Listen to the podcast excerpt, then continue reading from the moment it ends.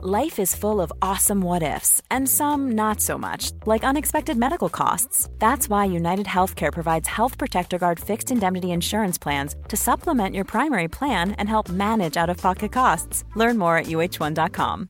One size fits all seemed like a good idea for clothes Nice dress. Uh, it's a it's a t-shirt.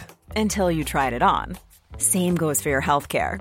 That's why United Healthcare offers a variety of flexible, budget friendly coverage for medical, vision, dental, and more. So, whether you're between jobs, coming off a parent's plan, or even missed open enrollment, you can find the plan that fits you best. Find out more about United Healthcare coverage at uhone.com. That's uhone.com.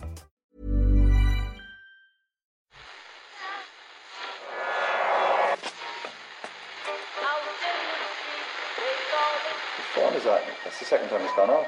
They never go home. They never go home. They never go home. Those those those boys. That's yeah. They have asked for that, really. Well, you can laugh. It was the World Cup. I'm a little bit of an idealist, but having said that, I want to be like me. You don't know what you're talking about. What did you know that? I managed to stay alive for 62 and a half years. I'd say it to your face, not say it to you now. Come down Swanfield and we'll see them, won't we? What you doing down here, you shawny man? Hello and welcome to the Irish Times Second Captain's Football Podcast. Eoin here with Ken and Murph. Hi, Hello Ken. there, Eoin. are? I'm not sure I envy the man who has the job, the men indeed, who have the job of interviewing Premier League managers pre and post match. Uh, the great Ray Stubbs was in Jose Mourinho's firing line before the defeat by Everton on Saturday, asking him a series of fairly legitimate questions, getting generally one, two, three word answers, uh, and usually a bit of a glare back as if to say, Ray, I don't want to answer these questions. And eventually, I don't know if it was the fact that John Stones was it contained in the first few words of the final question, or if Mourinho genuinely was a little bit pushed for time, but he storms away saying, no, before the match, no, no, too long. Too long before the match. Storms off in disgust.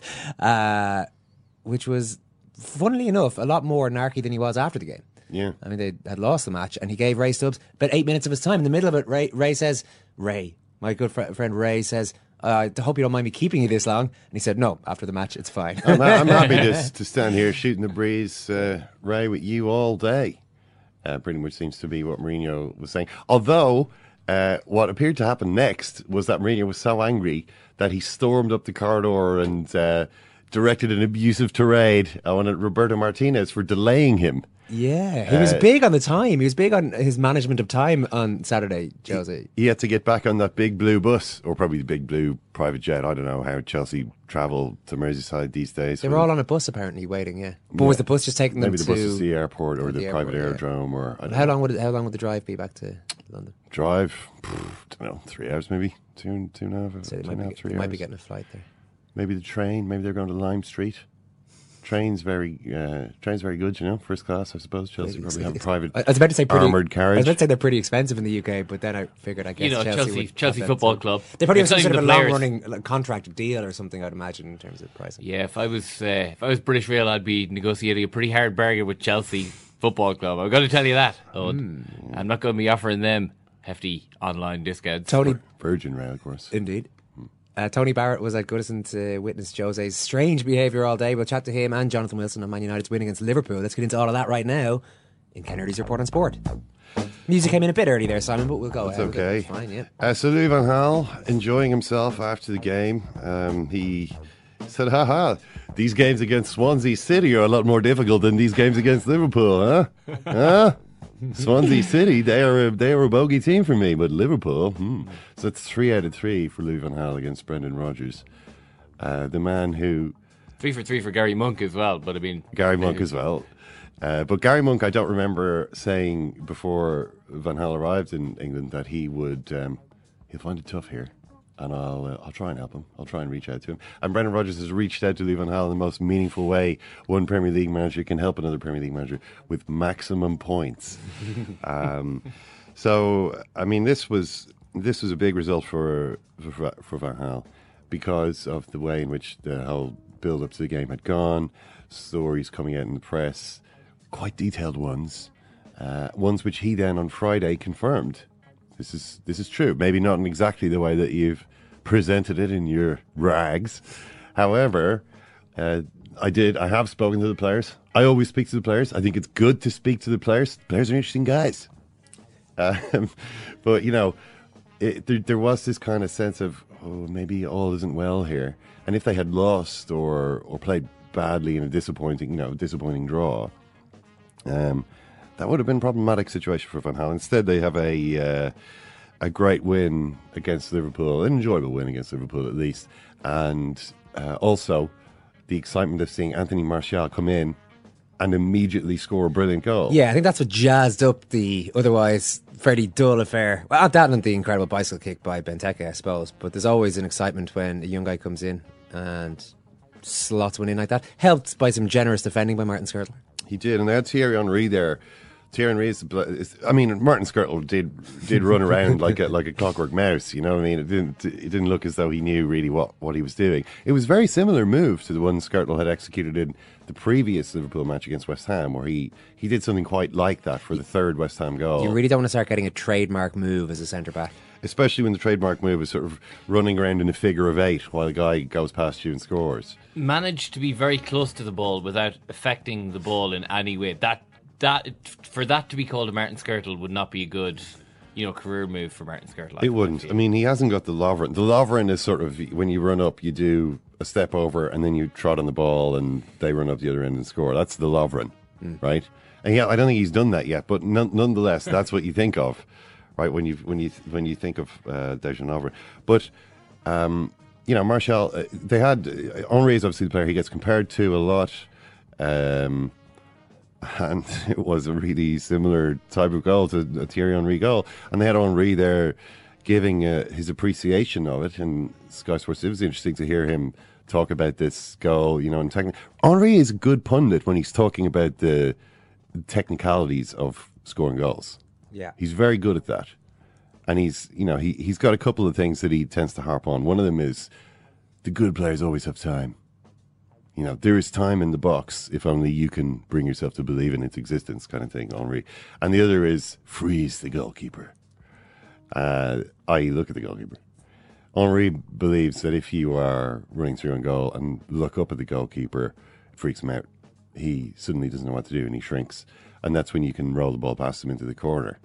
And this is exactly what Martial did. I find with Thierry Henry's punditry, maybe we're going on a tangent here, but just that because of his overwhelming, overarching gormlessness, uh, and maybe because of Irish attitudes to Thierry Henry, regardless, based on a certain incident that happened in his playing career. Again. You can't actually, nobody can see any positives in anything that he does, even though there's there are some. You yeah, know, I, I, I thought he spoke really interestingly a couple of weeks ago about his difficulties fitting into Barcelona. Essentially, when he boils down to it, it's the, he, I had to stand on the wing there. Literally, just just get out of Iniesta's way. That's yeah. your main job, but also do it in an intelligent manner. Yeah, so he's having to think all day about how he makes some Stands sort of impact on the, on the, game while not being allowed to get anywhere near uh, where the actual ball is going to be. He's quite good, but I remember tweeting about that and people were saying uh, irony uh, being sarcastic. I was like, no, no, he's just said something quite interesting there about Barcelona. He is, he's interesting. I mean, he's intelligent. You know, it's, it's his massive insincerity that sort of puts you off a little bit. But you know, at the same time, he has, he knows a lot of stuff about the game. He's been in a lot of interesting places, achieved a lot in his career. I'd listen to what he had to say. Um, it's just you know, and I, we have I think mentioned this before that you know in the run up to every game, every team has a player who on his day is probably the, the best, best player, player, in the Premier League. Yeah. For me, David Silva is oh, the best player in the Premier League. Magic. Yeah. this guy, this guy, what what can this guy not do? This guy. You know, it's kind of, you know, kind of uh, when, when actually Henry looks down on everybody every, yeah. apart from Lionel Messi. He literally looks down on every single person in the game apart from Lionel Messi considers himself to have been better. But you know, we're not we we didn't come here on today to talk about Thierry Henry. Um, let's talk instead about um, it, it was I said it was a big result for Van Gaal. I think it's a really big result for Brendan Rodgers as well. Not in a good, not in a good way. Let's say. You idiot. I, I was, I was puzzled. What? What was that? You idiot. That sounded like the president of the United the president States. Of the United States. Yeah. Getting involved in this. Um, I, I think that Barack Obama would probably have questioned the team selection. Mm-hmm. He might have said, "Look, Mister Rodgers, I don't know anything about your game. I'm a basketball man." On the other hand, uh, when I you don't play your point guard, you know, uh, in the paint. you just don't do it. Well, when I played basketball in high school, uh, Barack Obama might say, you know, there was there was a time when I um, slammed in a couple of uh, baskets into my own net. I uh, was the worst player on our team, on our high school team, as we suffered the worst home defeat in 50 plus years. I'll tell you now, Coach Rodgers, I did not start the next game. my, my coach at that time thought, thought that if you played that badly, there should re- there really had to be some kind of consequences. He took me aside before the game. He said, "Listen, Barack, I respect you. I you know I, I love you as a player, and I think you could be a top player, but I have got to take you out of the starting five because what you did the last time we were out here. Look, we don't need to we don't we don't need to re- revisit it. We both know what happened, and for that reason, I'm going to take you out of the team." And then I'm going to reintroduce you. You know, you're going to you're going to fight for your place in training in practice, in scrimmage, and eventually you will. practice? You know, when when you get back into that team, you can feel as though you deserve it. Because right now, if I put you if if I put you out there, your teammates don't have any confidence in you. The fans, the fans, the the, the student body doesn't have any confidence in you. Uh, I think it will be sending a message that I am prepared to indulge mediocrity. More than mediocrity, that. ineptitude. I'm prepared to indulge in ineptitude. So I can't do that. I've got to send a message to the team. What you did was not acceptable. It's nothing against you. It's what you did. It's not what you are. It's what you did that I can't pardon. You've got a chance to redeem yourself, but not today. And I said, Coach, I understand. I absolutely understand. In a way, I'm kind of relieved that you've put me on the bench for this game today. You know, because I feel as though it's a kind of atonement. I feel as though I feel as though if, if you played me today, it would be wrong. There are players who are more deserving than me. They didn't make those kinds of mistakes in the last game. I understand we're running a system here with consequences. I understand that my place in the team depends on- on my performance, and I'm going to fight. I'm going to I'm going to fight every day of my life to get back into that team. Who's the Barack Obama in this analogy? Dejan Lovren. Oh, Eoin. okay. Uh, Dejan Lovren. I'd actually gotten there all by myself. That's fine. Don't, don't- don't worry. he was he was so bad against West Ham that I I mean I assume that there's no way that he can start. It's it's time now for, to see another player come in for all the reasons I've been talking about in this, you know, in in what happened with Obama. It's the same situation. You know, it's like you can't keep your place. If, there has there is a point at which you play so badly that you got to drop out of the team. It's everyone expects it, including you. You know what I mean? Mm-hmm. Manager has to do it. It's like, Dejan, this hurts me more than it hurts you. But I'm going to play Mamadou Sakho in this game. But that didn't happen. Lovren played. Now, Lovren didn't actually ultimately uh, do anything individually bad that lost Liverpool this game. He was part of the collective failure to notice Daley Blind might have been a threat and, you know, lurking around unmarked near the edge of the box. What's he doing? Not there? sure that's really the centre halves job though. What? The defensive leader, as Brendan Rodgers said? Well, there's about eight players ahead of him between where he should be and where the, you, you don't have your big centre half looking after the guy on the edge of the box. But you know, given that he is as as Rodgers had had talked about when they signed him, a leader in defence, it's the job of a leader. To communicate with others that there might be an issue. I'm not saying Lovren has to go out there and, and mark David Blind personally, but send a little minion out there. You know, maybe this is something that that's that's. I mean, I, I think it's what Jamie Carragher said after the game. Look, I'm thinking, what's what's going on here? Why are they all? Why is there nobody here? Why why are we all standing in the six yard box and there's only one guy here? There's only one opponent. What are they all doing out there? Something's wrong. You know, something's wrong. I've got obviously these kinds of things don't happen in, in the brain of Dejan Lovren, Simon Mignolet, Martin Skrtel. But It was kind of an interesting bit of analysis by Carragher as well. That he was saying that all of the players could say, "Well, I did my job. I was where I was supposed to be," but that everyone saying that doesn't mean mm. you You did your job. You did your job. The the fact remains that you have to read what's in front of you, and Liverpool failed singularly to do that. the manager's instructions are a guideline rather than you know you have to ultimately the the you've the initiative rests with you. You've got a you're, and the responsibility. Um, but you know it seemed to me as though he, if, if you run a regime without which apparently doesn't have consequences for failing um, although you know I mean there are consequences for some players but some players are more equal than others it, it seems to me you know? I mean Lovren apparently can play that badly and get back in the team. I don't. I don't think you could say that necessarily about everybody. So I think that that in itself fosters a sense of what's going on here. You know what I mean? whatever. You know, uh, it's it's it's a small issue, but what, it's more of a general issue than one relating to the game. I mean, what it seems to me. Um, I, I was a bit puzzled by some of the things Brendan Rodgers said afterwards. You know, he was you could see Liverpool gave the ball away a lot in in their own third in the first half, especially because they were trying to play intricate build-up play, which they can't do. You got you got Lovren, Mignolet. Mignolet gave the ball away with a throw at one point. He threw the ball directly into Juan Mata, who was standing five yards in front of him. Yeah, it looked like What? you know, this is not this is not a guy who can. He's not you know Franz Beckenbauer in goalkeeper form. It looked like a, a, a modern Gaelic football match where uh, one team has this short kick out strategy and the other opponents are always imploring the opposing team when they're playing Dublin to push up on the kickouts and cause them a bit of issue. And that's almost what that looked like. They, they, they'd be showing a replay, and by the time the replay was finished, the ball was suddenly hurtling back towards the Liverpool goal, certainly in the first half. So obviously they're doing that because that's what Brendan Rodgers wants them to do. You know, which is okay. He he, he believes, as he said after the game, um, if you don't uh, if you don't hold on to the ball for longer periods, you know, it's you, if you read say Guardiola's uh, the book about Guardiola. Uh, Herr Pep or Pep Confidential, whatever it was called, the Martí Perarnau book. And I know Brendan Rodgers read it because he mentioned that he read it uh, in an interview back in, in March. Or was it really an interview? Certainly, anyway, it's a book Brendan Rodgers is aware of. And Guardiola says some strange things in that, things which, which might strike you as strange. He's obviously got a sophisticated understanding of the game, more than you or I own, where he's saying, you know, you, it's impossible to have like a proper attacking build up unless there's at least 15 passes gone into the gone into your or you know orienting the team in midfield and getting everyone set up to go. You need you need 15 passes to make that happen before you can have a proper attack. I'm not talking about you know a counter attack where oh you know they've just had a corner and we can run up the other end and score.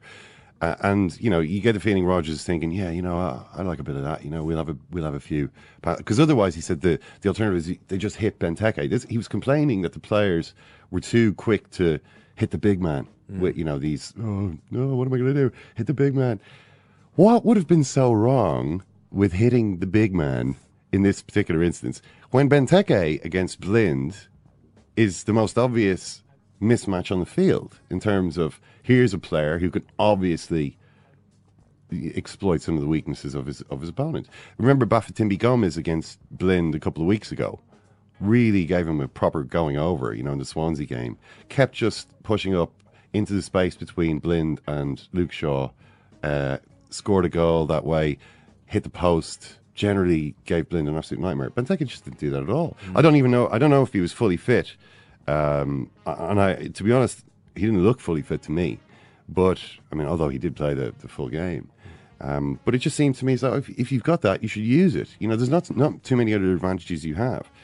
Um, but look, um, that was the way that that was the way that it worked out. The most interesting thing about the game, uh, I guess, from Liverpool's point of view, or the build-up to the game, was Steven Gerrard's new autobiography. Gerrard obviously had had an autobiography uh, in, back in 2006 after that World Cup. He's got a new one coming out with Donald McRae. Donald McRae, who's this uh, you know masterful interviewer, uh, whose work is usually in the Guardian. Yeah, we had him on last week on his book about Emil Griffith, the uh, boxer. So he's done. He's done Steven Gerrard's. Uh, he's the ghostwriter in this anyway. But it sounds ha- so far from from what I've read, these extracts that are appearing in the Daily Mail, a lot like the last one. Um, the last one was a, was a a portrait of a man, sometimes in anguish. Eoin, a man flooded by passion. Uh, and indeed, this this book has, has lines like "passion surged within me," uh, which which remind me of lines in the last one, like "I ached to hunger to launch my hungering body into Chelsea," this kind of stuff. And so he, you know, it's the same character. I, I'm reading. There's a couple of interesting things. First of all, he talks a, a little bit about the whole in, incident last season when he got sent off against Manchester United after 38 seconds. He was stamped on Herrera. Doesn't apologise for it, by the way. Not, not unless they cut that out of the extract. Maybe he apologised at the time. I can't. He, you know, he feels stupid that he got sent off, but he's not particularly sympathetic to Herrera, which made me wonder as, as I read this account, how is this different exactly from the the one in which Roy Keane uh, admitted that he deliberately stamped on Haaland and ended up getting a massive fine? Is it because he used nasty a nasty c word? That's the only difference I can make out. Well, it wasn't just a nasty word; it was an entire thought process put out there. And in fairness, he didn't use that nasty c word, Ken, or he may have used that word, but certainly there was poetic license taken There was. by the ghost writer at the time, according to uh, according to Eamon Dunphy himself. Didn't actually save Roy Keane, so maybe it wasn't actually worth falling on that particular sword. But that's a long, it's water under the bridge. Well, we'll see if the FA uh, drag Steven Gerrard back and fine him two hundred grand or whatever, whatever it was. The King will find. but. Um, he has, he has. There's a couple of things I want to mention. One is this um, Brendan Rodgers man management. There's an example of this, uh, where uh, first of all, Ciaran, can I ask you, have you read any of these? No. Okay, right. This this is good. So, I I'm Brendan Rodgers. You're Steven Gerrard. Okay. We're playing Man United this weekend. Good boss. Earlier earlier in the season, I've told you, Stevie, you know, obviously you're an amazing player. You're one of the most amazing human beings I've ever met. Thanks, coach. But but you, uh, I feel that I have to manage your games a little bit. If I want to get the absolute best out of you, given that you are 35, 34, 35 years old, I'm not going to be able to play in every minute like I used to. Okay, coach. But because you are my number one man, my captain, and my go-to guy, you will play. You will play whenever um, we have a big game. Whenever the, the biggest games come come along, you're going to be in the Okay. team. Yeah, well, Okay. So that's I've I've had that conversation with you a few weeks ago. Now it's now it's um, it's Wednesday night. You are you're at home uh, watching Entourage, right? Bloody love that Steven show. Gerrard likes Entourage Love that apparently. show. So you're at, you're at home watching Entourage when In this episode, the four guys have a problem, but then it ends up with the four guys, the problem solved, and they're lying at the side of a pool. They have a pool party. So the, the pool party is just starting. The credits are rolling. My phone. My phone. My, my phone rings. So no, no, your phone, your phone doesn't ring. It just, it just buzzes, yeah, and and you look at it. It's a text, and it's, uh, you know, B or, Oh, Coach Rodgers comes up in the phone. and it says, uh, "You've trained so well the last couple of days. Can we have a chat? Can you come into my office in the morning before training? You've you've had an amazing training session. What are you thinking? Uh, Man, the Man United games this weekend. Well, taking into account the conversation that we had a couple of months ago, and now the text message that you've sent me, I'm feeling pretty bullish about my chances of being uh, selected on the, the the first eleven there. Well, as it turns out, that's exactly what Steven Gerrard thought. He went to bed, he lay there tossing and turning, thinking positive thoughts. Not, still tossing and turning, but you know, he was thinking, yeah, you know, that's great. Anyway, he goes in, he goes into the office in the morning before training. Uh, he says, so I, so you come in and I start smiling as soon as I see you. Morning, Coach Rodgers. I, I smile. We I, both know where this is going. I, I, I Go on then. Go I on smile. I Coach. Go lean on. back. I. I lean back in my chair. I say, how are you feeling?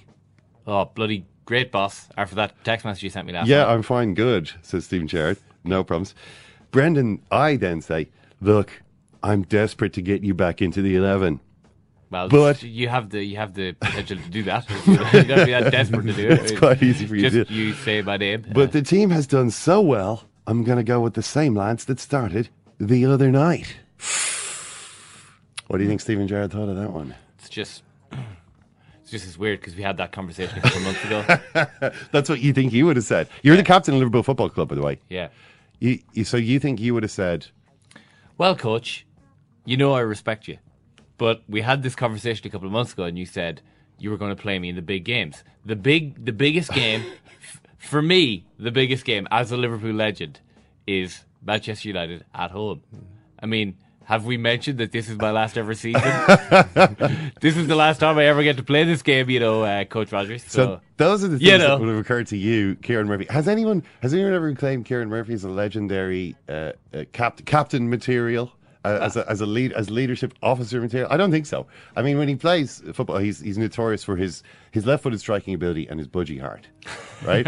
so, you know, no one's no no one thinks. But what's what Ciaran Murphy just produced there was in my opinion, a much better uh, response than Steven Gerrard did, which was to say, "No problem, fine." Okay, Brendan said. Okay, I nodded. I respect your decision. So he's saying, I decided to stay professional. I, I had I had a split second decision. Do I have a go at him? No, I went the other way, the right way. I decided to stay professional. I'm thinking, is that is that professional? There's a couple of other incidents a little bit like this in the book where Gerrard is put in an awkward situation where he feels angry about something, but he doesn't say it. Uh, he, for instance, he's he's the England captain of the World Cup. The uh, players, uh, Eng- England players, are pissed off. Uh, they come to him gr- with their gripes and complaints. One of the complaints is, We have to walk what Gerrard describes as 50 yards to get a massage. Why can't they come and do the massage in the hotel room? That's how it is at my club. I don't like having to walk that far. Why can't you do anything about this? So Gerrard is sitting there thinking, what, like, you know, are you serious? But what he does is go, mm, yeah, hears out the complaint and then doesn't, you know, doesn't do anything about it. He thinks it's, he has contempt for this moaning ego, eh, you know, English players who are too lazy to do this simple thing and are causing problems just with their attitude. But he doesn't say anything. There's another one where Stuart Pearce, uh, eh, Gerrard is like the England captain. Stuart Pearce comes in as caretaker manager. He says, Stevie, takes him aside, Stevie, uh, you know, I love you, obviously, everyone, everyone does. But I'm going to pick Scott Parker as my captain. Uh, I, you know, I just thought I should tell you, man to man. I'm going to pick Scott Parker, and Gerrard is like, Scott Parker ahead of me, but only in his head because he, he just goes, all right, okay, fair enough. But he, he, he then he's saying, oh, Pearce was just flexing his muscles, you know, like Rodgers was flexing. Pearce just wanted to show the press he was like a strong man. I'm thinking to myself, why did you never say anything? Why did you not say anything? If you're supposed to be a leader, if you're a kind of a, it's not one of the, the, the hallmarks of leadership, the ability to tell people what they don't want to hear. You know, to say what you think, even if it's something that the other person doesn't really want to hear. Well, certainly in the case of the players, because he's leading the players. So in that in that case of the unnamed English f- superstar footballers who didn't want to walk fifty yards for a massage, yeah, he should have said something. Yeah. Shut your mouth! that's Shut your mouth the- and act like a grown up. But Yeah, with a that's ma- not the professional thing to do in that situation. The professional thing to do is to be a captain. The two managers is it's kind of it's, different. sli- it's slightly different because uh, you could argue that he's not leading. He doesn't lead the club. The manager is supposed to be the one leading the club, and he, if he was to have a go at Brendan Rodgers, it would be perceived, and it would be out of self-interest as But the- opposed to but interest he- for the team. He's always well, well, of course. I mean, to a certain extent, but this is a private meeting between Rodgers and Gerrard in the in in Rodgers' office. He's always talking about what a good relationship he has with them, but apparently not good enough to actually discuss a decision which Rodgers is making. Boss, I think you're making a mistake. Are you serious? I mean, you know, you a you've told me I'd start the big games. B you texted me last night saying how great I was in training. C like what are you? T- what's wrong with you? You know why? Why or why don't you justify your top? You know what do you think John Terry would have done? What would John Terry have done in that situation? Well, we don't know. We don't know what he did when he was substituted at half time a couple of weeks back. Well, yeah, I think John Terry in a private meeting would have said, "Listen, this is crazy." Well, I mean, You can't. It's not even a case of uh, having to fly off the handle and have like a complete bust up with him. But certainly, I would think that there is a place for you to say, "I think you're making a mistake here." Yeah. You know, you can actually be professional While- and while have dis- a totally while different. Yeah, have a totally different reaction. to Yeah, that. but it's hard to do that because you're incredibly angry at that point. That's what he is. He's fuming. Yeah. So if you if you give vent to that, I know what you're saying is is great in theory, but once you open that lid, you don't know what's going to pour out. I would say it's a lot harder to just say, "You're okay. I respect your decision." Well, except that you could do it really quickly and then get the hell out of there. Yeah. Okay, respect your decision. Boom, gone. Yeah. I think what he's done there is actually avoided, you know, kind of shied away from a, what's a difficult confrontation, uh, and then excused his cowardice is a bit strong, but you know, he's he's kind of avoided it, and then he said, then he's then he's, you know, with reference to professionalism, you know, I'm professional. I do always do it best. But but somehow or other, these Prussian values that he shows in, in this situation aren't quite so in evidence when he's mooning up about Jose Mourinho and how much Jose Mourinho. This is the other the other part of it that I wanted to mention. He talks about Rafael Benitez and how he never felt loved. The entire city loves him. He's literally loved by the entire. He can't go out because the people love him too much. If he goes out, it's like the end of that, that book, Perfume. Like they start ripping off his clothes, you know, wanting a piece of him. They love him that much. But he's sick at heart because Rafael Benitez is cold towards him. Uh, Rafael Benitez seems to prefer talking tactics with, with Xabi Alonso. Imagine. and you know he he he doesn't have when he reads out the team he gives other players their nickname but Steven Gerrard is always Gerrard I don't know what he wants Rafa Benitez to call him Pookie Pie or what. He needs. He, he feels as though there's no affection coming to him from from Benitez.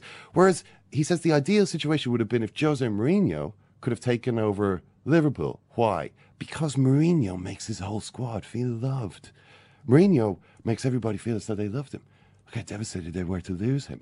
He makes everybody feel loved. He would have made me feel loved. I would have won all these trophies. I thought this is, this is incredible. I mean, first of all, Jose Mourinho, if you leave aside all the evidence that Jose Mourinho actually makes quite a few of his squad feel hated, worthless, you know, wanting to get it, wanting to escape, maybe that evidence has built up a bit in more recent years. In 2005, when Gerrard had the chance to, to go there, it wasn't so abundant, this evidence. But the idea that Mourinho loved all of his players is obviously wrong to anyone who isn't a child. He did love all his key players, though, a lot. Well, I suppose he loved Frankie Lampard. Yeah. Uh, although, what, what was going to happen if Steven Gerrard had suddenly turned up? Would it have been, I love you both equally? Both you, Frank, my son, and you, Gerrard, my new, my adopted son. you know, that, that would have been an awkward one. Lampard, I think, would have eaten him alive in a, would in a, in a case of direct competition for love there. Lampard, I think, a more cold, a more hard-headed competitor than Gerrard.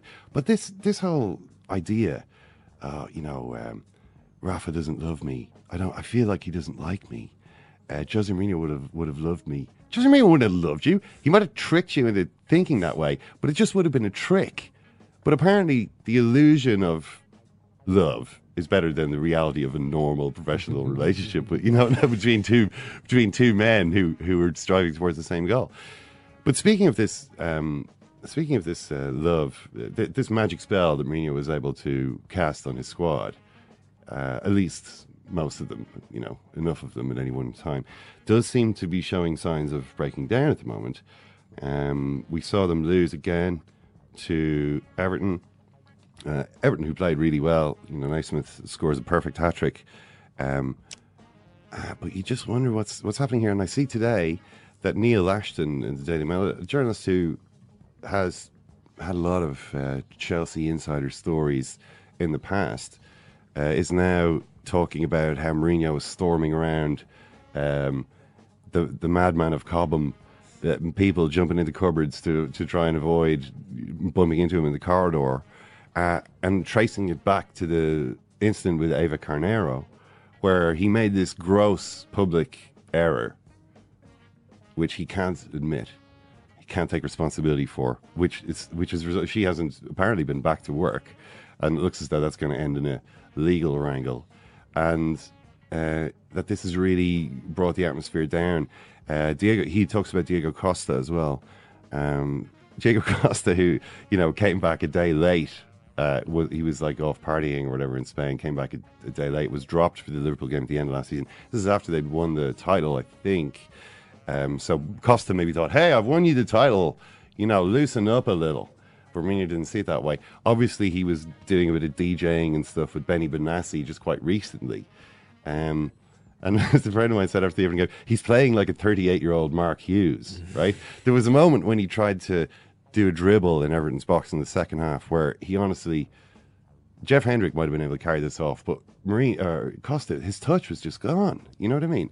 Uh, that the, that all of these relationships are now they, they seem to be uh, having having trouble, and um, the next game, of course, is Arsenal, who are rolling nicely now. Mourinho was kind of in a in a sort of um, with a certain amount of bravado. I felt going, well, you know, we haven't done that well so far this season, but we're definitely going to, you know, candidates to win the next game. He the next using game that is phrase. Arsenal. Yeah, we're candidates to win the next game. Yeah, we're definitely candidates to beat Arsenal. I thought, well, Arsenal are not a team I'd like to have to play at this point, given the way that your team is going. Um, so yeah, it's it's it's all it's all pretty interesting. All right, that's the end of Kennedy's report on sport. You remind me of my grandmother, no disrespect, when I used to get in trouble, she looked at me and said, hmm. And I knew a butt whooping was coming at the back. I'm an alien. Think about it. Roy Jones is gone, James James James Toney is gone, Iran Barkley is gone, but I'm telling you right now, I'm an alien. Tell me why I'm not. Explain why I'm here. I'm an alien. I should have been on this game 15, maybe 20 years ago, man. And then that's why I said I'm an alien. I'm an alien. Tell me why I'm not. Explain why I'm here. I'm an alien. But I'm telling you right now, I'm an alien. Just Google it and get your own information. I'm an alien. You should be gone. I'm an alien. Google it. I'm an alien. I'm an alien. I'm an alien. We'll be putting out our Rugby World Cup preview podcast today, which ties in nicely with a very special Irish Times Second Captain's charity auction that we're holding this week. I'd like to let you know about this. Any money that we raise for this is going to the Médecins Sans Frontières refugee appeal. We've got two hampers to give away. So the two highest auction bids will receive, this is what these hampers contain, an Irish Rugby World Cup rugby jersey signed by the whole World Cup squad, two return Aer Lingus flights to London at a time of your choosing, flexible. Uh, this is with thanks to Aer Lingus. Here. Hashtag flexible or? Hashtag flexible. Um, um, the Aer Lingus are, of course, the official airline sponsor to the Irish rugby team. We'll also throw in five VIP tickets to our next live recording of the podcast in the Sugar Club Stop in it. October. Stop it. our green second captain's Euro 88 jersey, the green one, Murph. That's the sought after Yeah, one. yeah.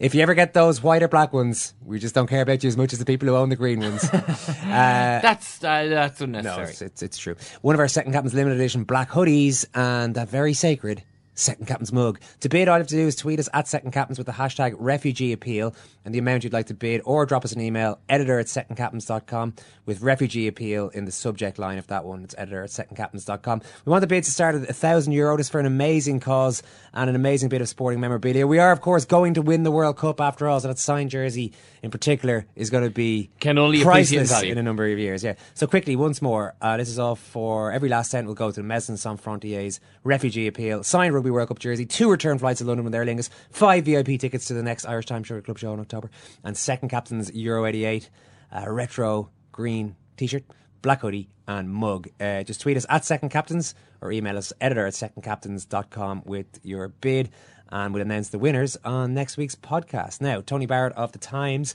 is ready to talk. Uh, you're at Goodison, Tony, to see, well, a couple of things. First of all, though, Jeremy Corbyn wins the Labour leadership uh, and then Everton trash Chelsea.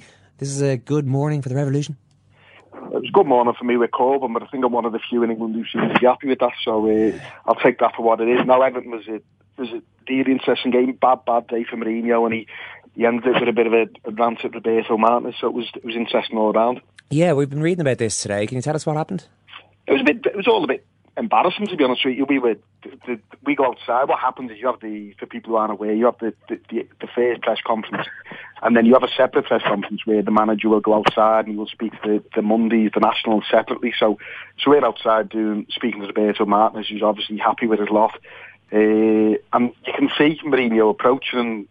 He gets told by a security guard which way to go. He ignores the security guard uh, and goes the way he pleases.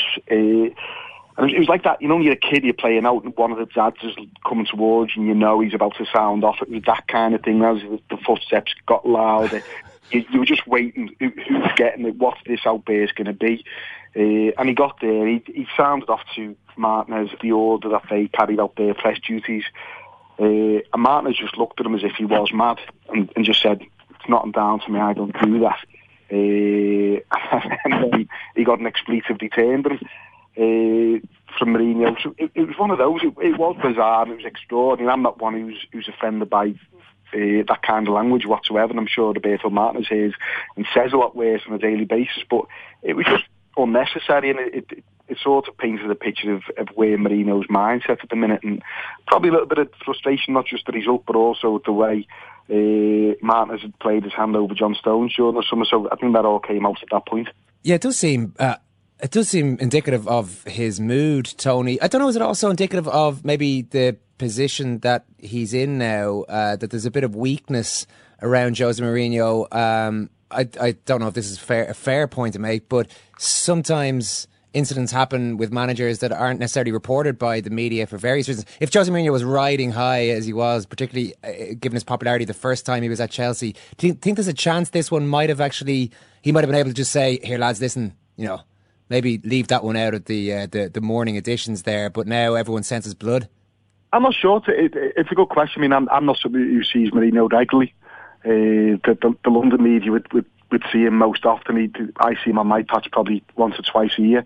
Uh, I, I mean, from our point of view, it was, it was something that I don't think any of us had ever confronted, certainly on the Merseyside patch. And with his press office, with Chelsea's press office at the time. So to open himself up to that, I just thought that was strange, and that was when you, you have all those feelings of of are you being played? Is this is this Mourinho trying to hog the back pages for issues other than Chelsea going disastrously wrong? Uh, but I just think it, I just think it is where he is, and I, listen for me, it's it's absolutely fair game in terms of reporting. Yeah. Uh, it, it was in that kind of situation. It was that set, and he knew what was going on, and he, and he left himself wide open. That kind of thing, and, and I think that's what surprised me. If he's done it, knowing that, and he's still willing to do that, and he knows what his image is, I, I don't know exactly what he's thinking at the minute. Tony, um, the last times uh, Chelsea were up on Merseyside, I guess, were well in the Premier League anyway, was uh, beating Everton six three at the beginning of last season, beating Liverpool as well at Anfield. Um, I assume you saw them on those occasions, and they seem to be a much much weaker team at the moment than they were in either of those matches. I mean, just uh, you know, le- leaving aside Mourinho and whatever's going on with him, quite a few of their key players seem to have sort of fallen off a cliff. Yeah, and it, it, it's something that you, you can't really work out because if you if you look at what's happened at Man City, they had the reverse problem. The end of last season, they had a lot of uh, senior players who people looking at thinking they're gone. How do you get them back? And Pellegrini's managed to do that. Where Chelsea thought these players were set to carry on at the level that they were at for some time, and, and they've gone the other way. And looking at them Saturday, there, was a ten minute spell that after Everton went two 0 up. Uh, I think it was before Matic, in between Naismith's second and, and Matic's goal, where Everton dominated possession and Chelsea were just stood off. There was no intensity in the play. There was no harrying. There was no, there was no one kicking anyone. There was no one being cynical. All the kind of things that you'd expect of, of Chelsea. I know the top sides, we'll find a way back into this if we've got his auto foul means we will. Chelsea just stood off Everton and let them play, and that was the most extraordinary thing for me. It wasn't the goals, which were bad enough. It was this passage of play, which is the most un-Chelsea-like passage of play you'll ever see. And, and, and the second goal is probably the, the symptomatic of that. If you look at the way that goal happens, Chelsea play the ball from right to left, right across the midfield where you've got Matic, Obi Mikel, who for me is an absolutely dreadful footballer, and I don't understand how he's still at Chelsea. But it goes right, right across uh, to Naismith, who, who eventually scores. But it's that passage of, of passing, totally uninterrupted, which you would never associate with a Mourinho side. And, and that is the key to me. It's it's why is the effort not there? Why is the intensity of the play not there? Because the ability still will be. That, that That's there, we know that. So why where's the intensity gone?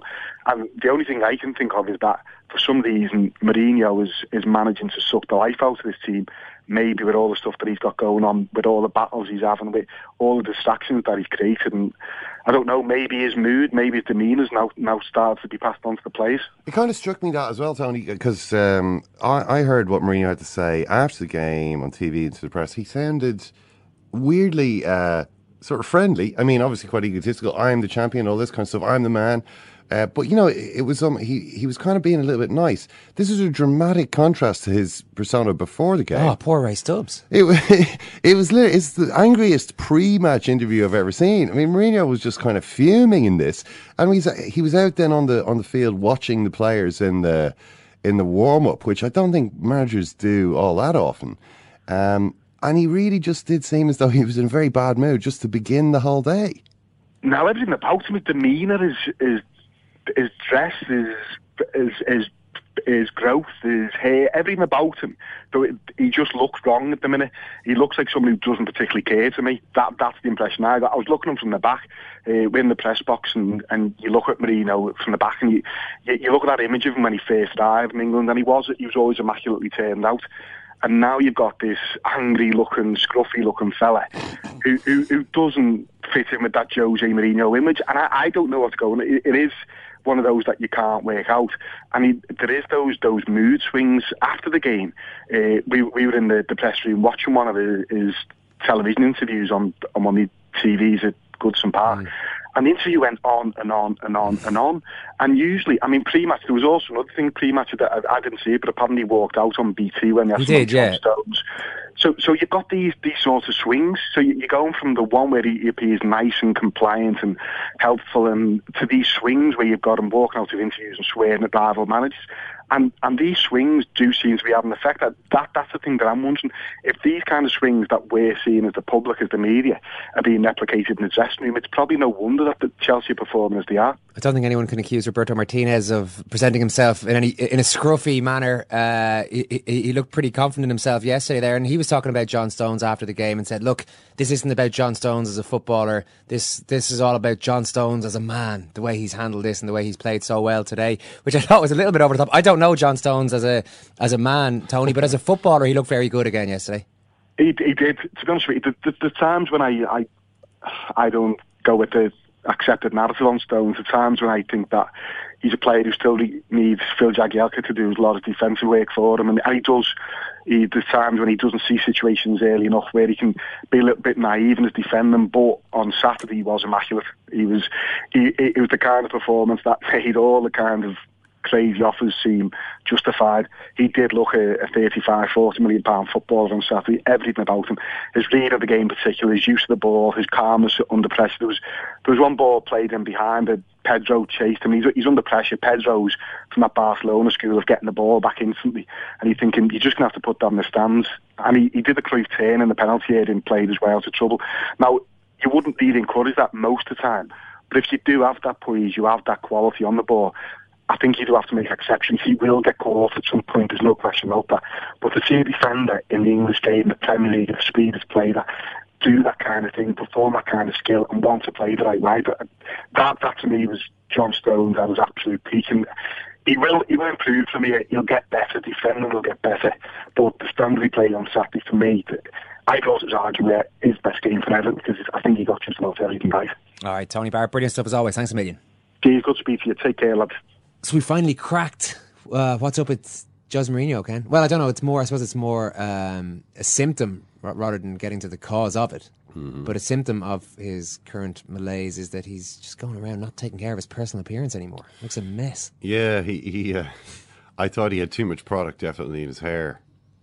Uh, the other uh, at, at Goodison, it was just a little. Uh, it, it was careless. You know what I mean? This is from a man who he he knows his way around a you know tube of hair wax. But maybe he knows better than us. And this is a a man of Mourinho's stature, his handsomeness, his charisma. He's gotten to the point that he's so comfortable with his own appearance that he can allow himself to be dishevelled, but it looks kind of cool. Is that not it?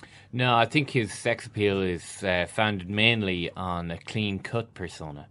Um, even even facial hair um, uh, should be neatly trimmed uh, hair immaculately parted.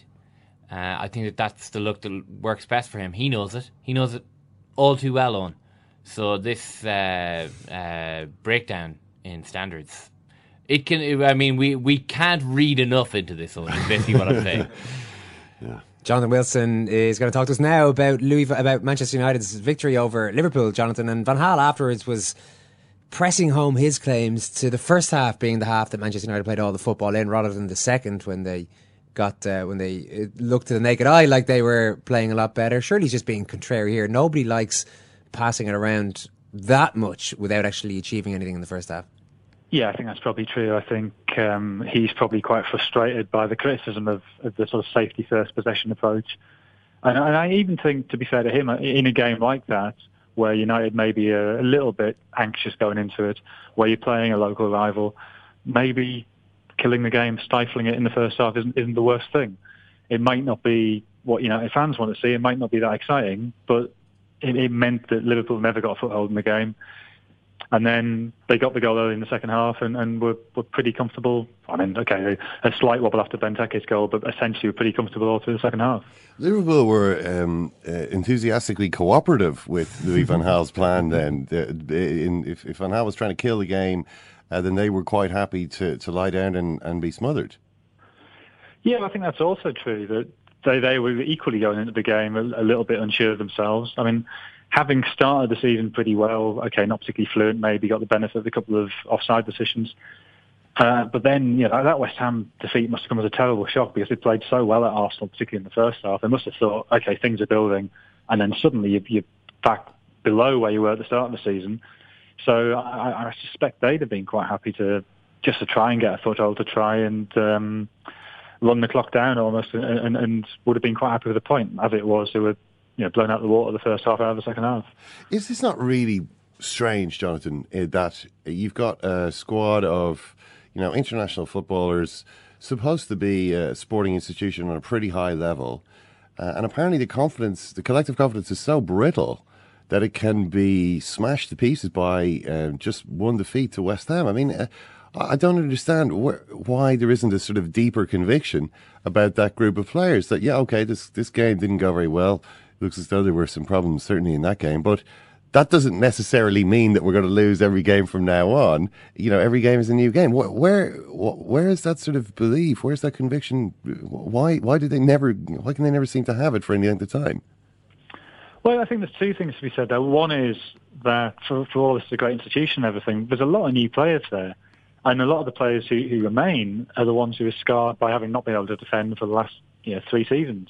So there's a concern there over the stability of the back and they know that they've lost the goals going forward because there's no Suarez and no Sturridge and, and, and whatever, and no Sterling. Uh, but I think there's also the, the, more important question is how how do you suddenly lose 3 0 at home to West Ham? What what went wrong in that game? It, it's understandable that that shakes you up because nobody could have expected that. Yeah, they hadn't lost at home to West Ham since what 1962 or something. So the, the, at the start of the season, they must have followed, you know seen that as a as a banker. Yeah, even if we play badly, it's only West Ham who you know lost to Bournemouth and lost to uh, Leicester yeah, had, had looked pretty shaky, uh, and suddenly they come out and beat you 3 0. You know, that's the worry. Why has that happened? Not why you're shaken up by it. And, and why that happened is these defensive problems have dogged them for a couple of years, and this sort of general flatness that, for whatever reason, that this, this group of players hasn't yet got together, hasn't yet sort of bought into the, the, the project, to use Brendan Rodgers' term. Yeah, maybe that the, they're also being played out of position. I actually forgot Danny Ings was playing at one point yesterday. He was sort of out there in the, the wing, and this is something that both Graham Souness and Jamie Carragher agreed with each other about after the game. The obsession of playing it's it's it's always obviously uh, Brendan Rodgers' system. In this case, he's trying to play four three three, even though they've got strikers and they don't have wide players. Yeah, I mean that that's yeah, I mean, yes, that's in terms of the makeup of the squad, you can question that. I mean, I'm not so worried about asking centre forward to play wide. I mean, it, it, can work. To be honest, I don't know enough about Danny Ings to know if he's ever done that before, if he's particularly uncomfortable with that. But I, I think it's legitimate to play sort of a uh, a big striker wide cutting in. I think that can work. Um, so, so, I'm not, not so concerned by that. I, I, I guess the, the, the bigger question is why are you sort of reduced to having to do that mm. if it's not working? why why are you reduced having to do that after a summer where you spent a lot of money and brought a lot of players in? You must have had that template of play in mind. Uh, and I think one of the issues is um, Roberto Firmino, and, and I mean it's very early, you know, five games into the season, but he's already looking like a player who doesn't quite fit into that system. Yeah, it's it's pretty amazing. Uh, although, I mean, when you talk, it, it is true that Liverpool have bought a lot of players, but have they really pushed the boat out this summer. I get the impression when you look at what when you look at Liverpool's business over the summer, um, when you bear in mind the um, the economic context in which this is taking place, to spend twelve million pounds more than you took in in player sales isn't necessarily a huge push by the owners to you know to, to really to, to take the team up a level. I mean, they have bought, bought in brought in players, some expensive ones. Firmino Benteke, sixty seven million pounds spent, but they have sold fifty five million pounds worth of players as well, uh, including one of their key attacking players in Raheem Sterling.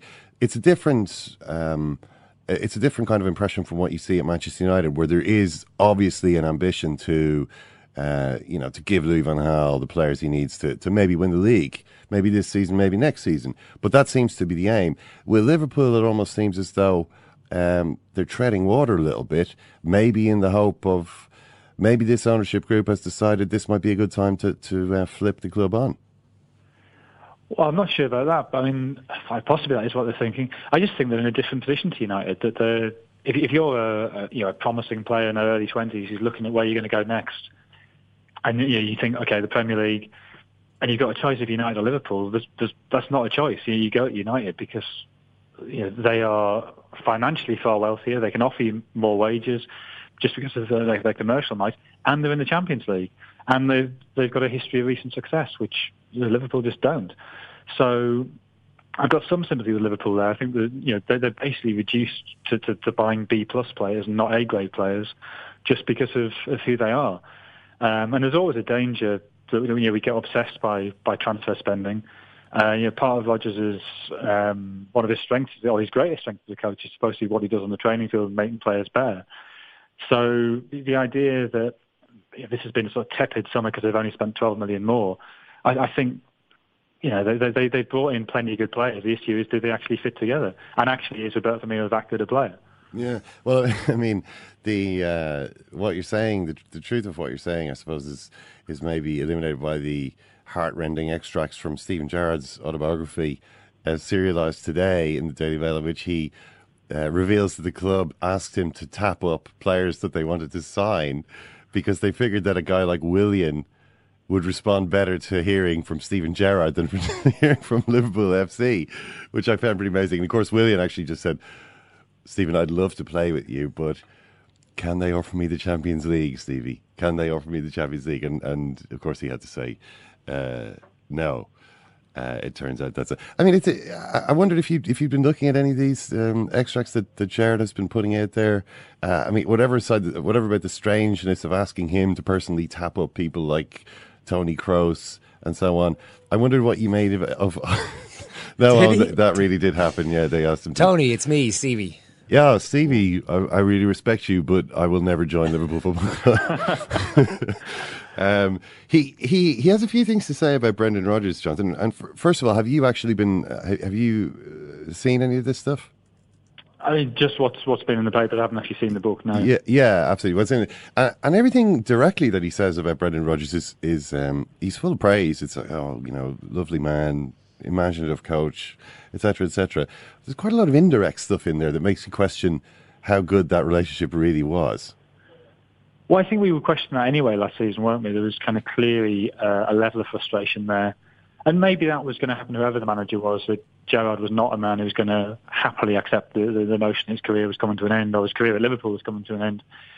Um, and, and, that that is a, a very difficult thing for, for any manager with, with a player who's been so key to that club. And you know, Rodgers isn't the first one to struggle with that. You, you know, you, you look at how, how Shankly fell out with Ian St John, for instance, and, and the, the famous story when um, uh, he, he realised he was going to have to drop St John for a game at Newcastle, and he sent St John out the dressing room, told everybody else the team, and St John found out he wasn't in the team because a steward said, "Ian, you're not in the team. What's going on?" Um, but that, that, that is just a difficult process, a player coming to the end of his career. So, so perhaps some tension is, is understandable.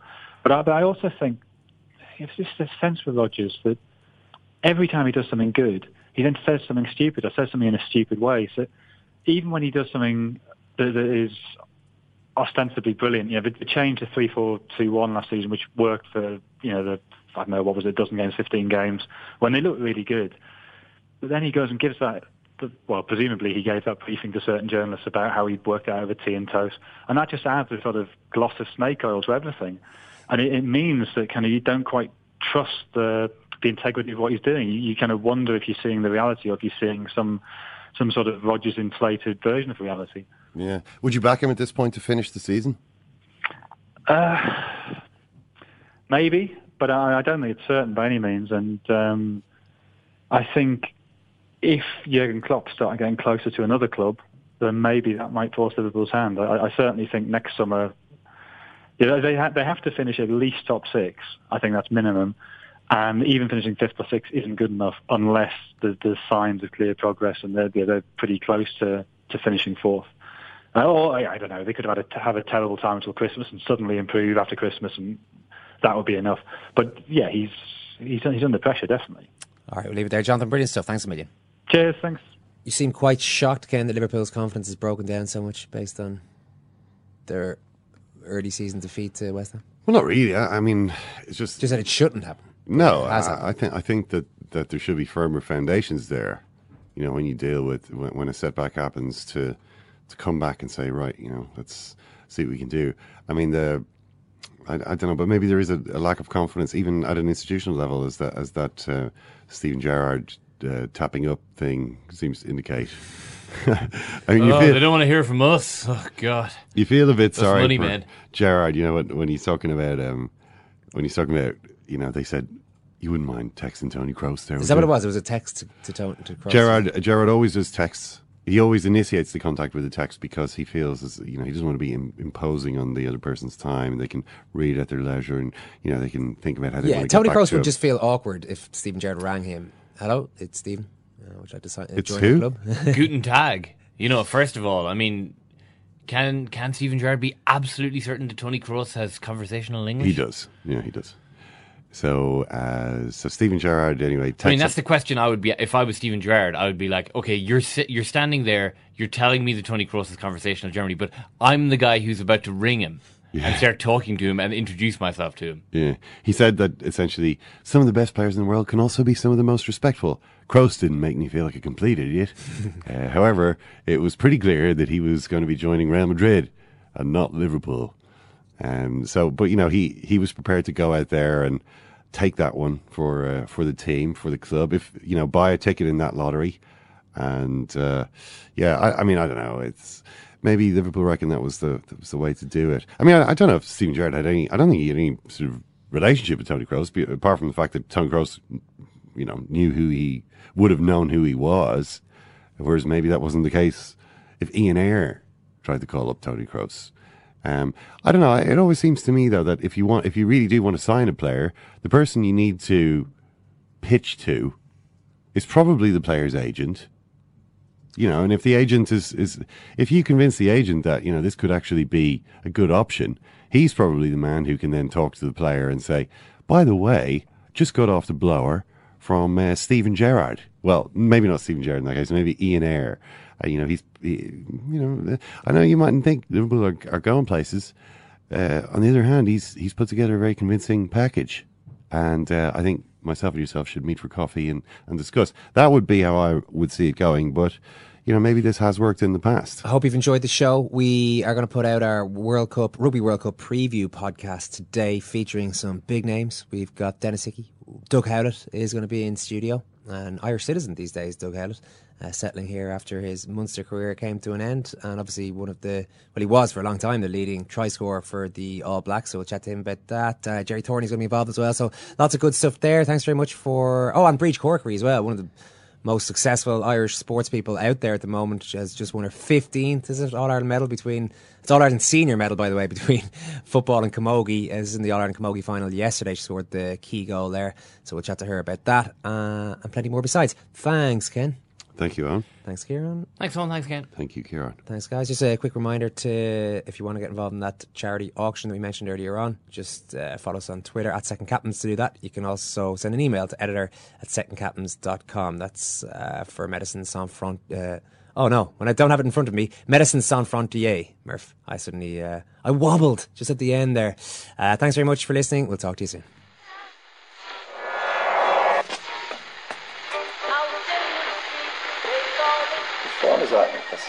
The second